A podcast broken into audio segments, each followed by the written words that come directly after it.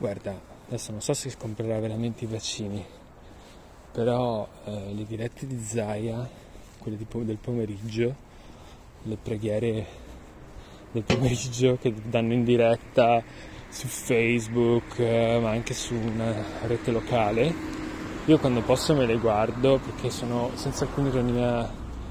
una, mor- una morbosa forma di, di, intrattenimento e di informazione, perché insomma dall'umore di, di Zaya che non riesce a nascondere le emozioni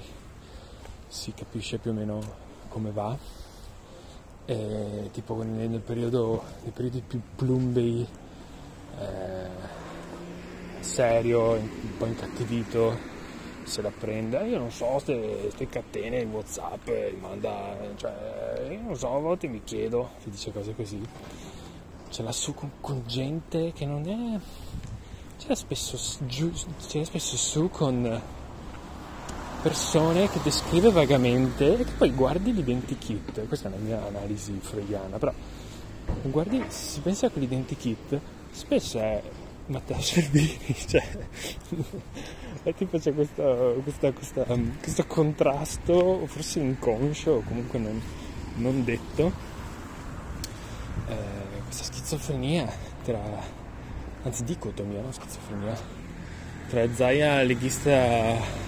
spacchiamo tutto e tra lo Zaia tipo non caotico, diciamo, legato all'ordine più o meno disciplina ed è una dicotomia molto strana che rende quelle dirette mm, da un certo punto di vista molto divertenti se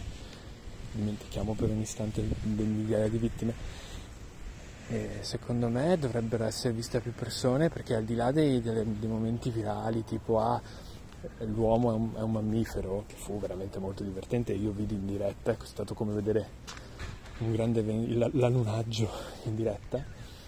dice un sacco di cose che dice ma quest'uomo ma che è?